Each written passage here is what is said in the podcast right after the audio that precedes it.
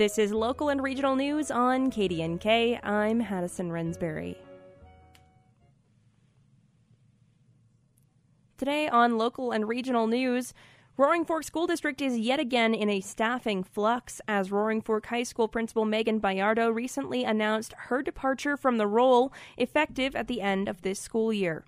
Only three years into the position, Bayardo states that her reasoning centers around finding a greater life balance. Quotes from district leadership in a press release praise her strength and encouragement of RFSD academic or community priorities. The position is posted for applicants, and the hiring of her replacement will include opportunities to involve staff and community members.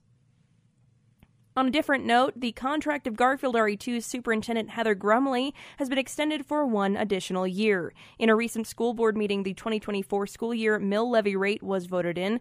This year's mills are less than the last, sitting at 20.856. Garfield RE2 is expected to receive $28 million in local revenue.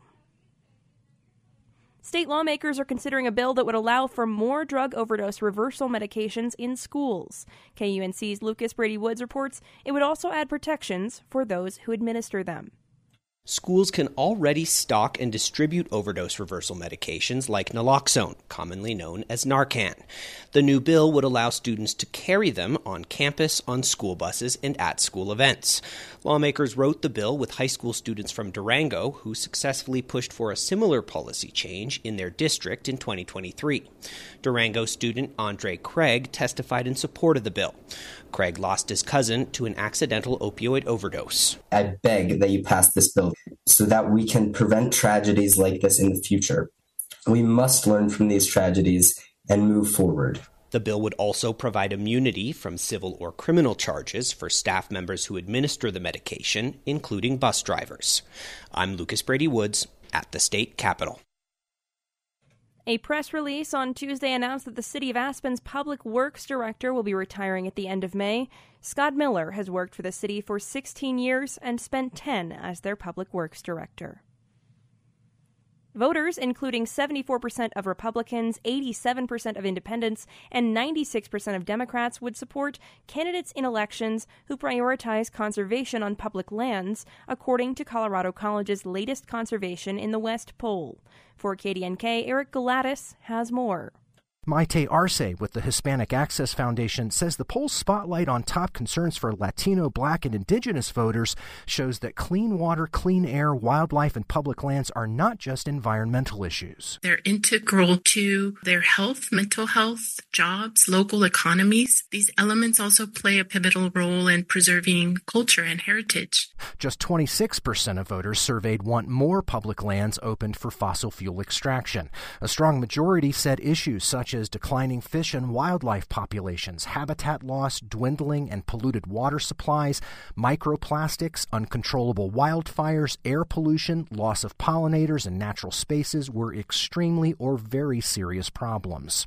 Republican pollster Lori Weigel of New Bridge Strategies says virtually all groups surveyed across eight Mountain West states, including Colorado, agree that spending more time outdoors would improve mental health, especially for kids. One thing that struck me as a mom of a teenager was that moms were the highest group here. Three quarters said they felt like spending more time in the outdoors would help the mental health crisis we're seeing in kids. Nearly 8 in 10 Latino voters said the impacts of climate change have been significant in their state over the past decade. 73% agree that clean energy production can be boosted while preserving natural areas.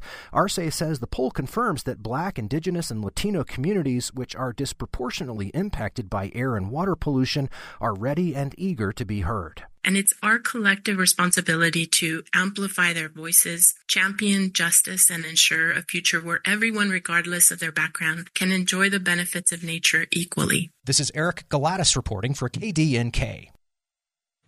The Bureau of Land Management has named Carbondale resident Chris Brandt as the BLM Colorado Volunteer of the Year.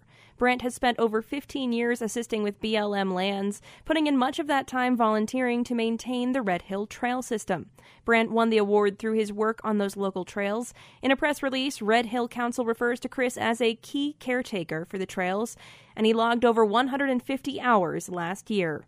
An additional aspect of the award is $4,000 earmarked for improvements to the very trail system that Chris Brandt has given his time, effort, and love.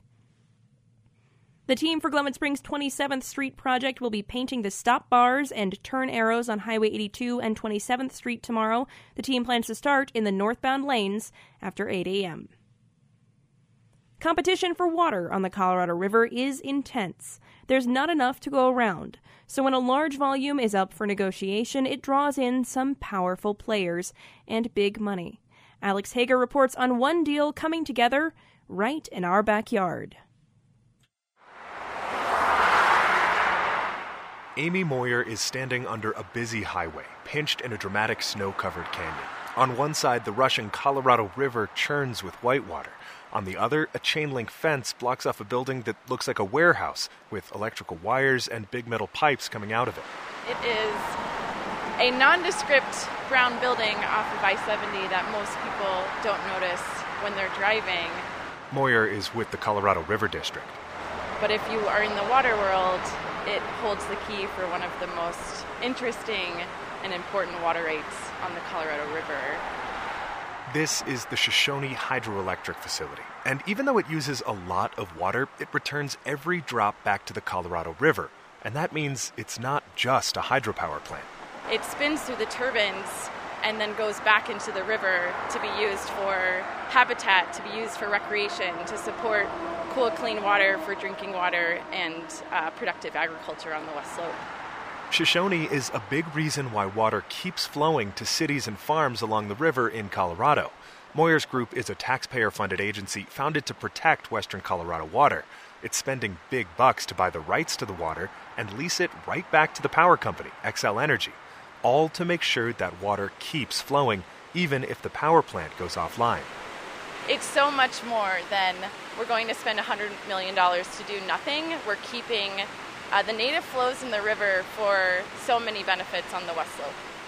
Moyer's Group isn't just keeping water here, they're keeping it away from the people on the other side of the mountains. Fast growing cities and suburbs around Denver get their water supply piped over from the Colorado River. For decades, Western Colorado has been anxious that their east side neighbors will snatch up the plant's water for themselves. So even with a $98.5 million price tag, buying Shoshone is a huge sigh of relief for the western slope. And the biggest beneficiary? Anything that results in more water in the river is good for fish.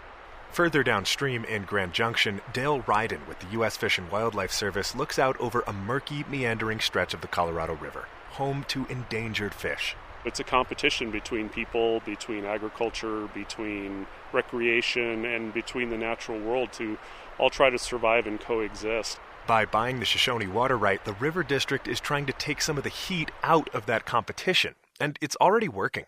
Tina Bergonzini runs the Grand Valley Water Users Association. We can't have farming without taking care of those fish. It, they go hand in hand.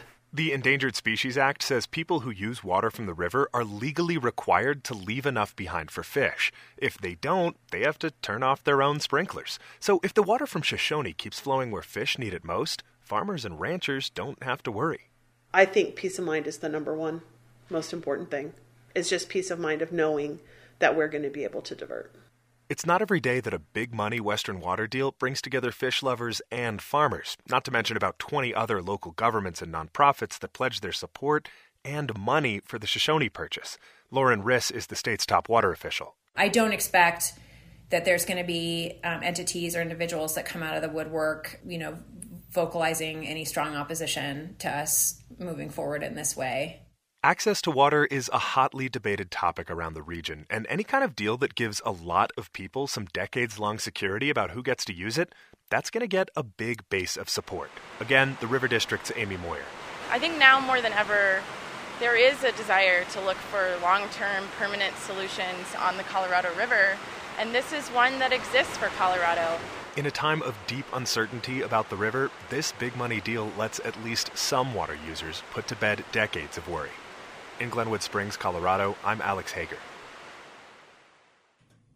That story is part of ongoing coverage of the Colorado River, produced by KUNC and supported by the Walton Family Foundation.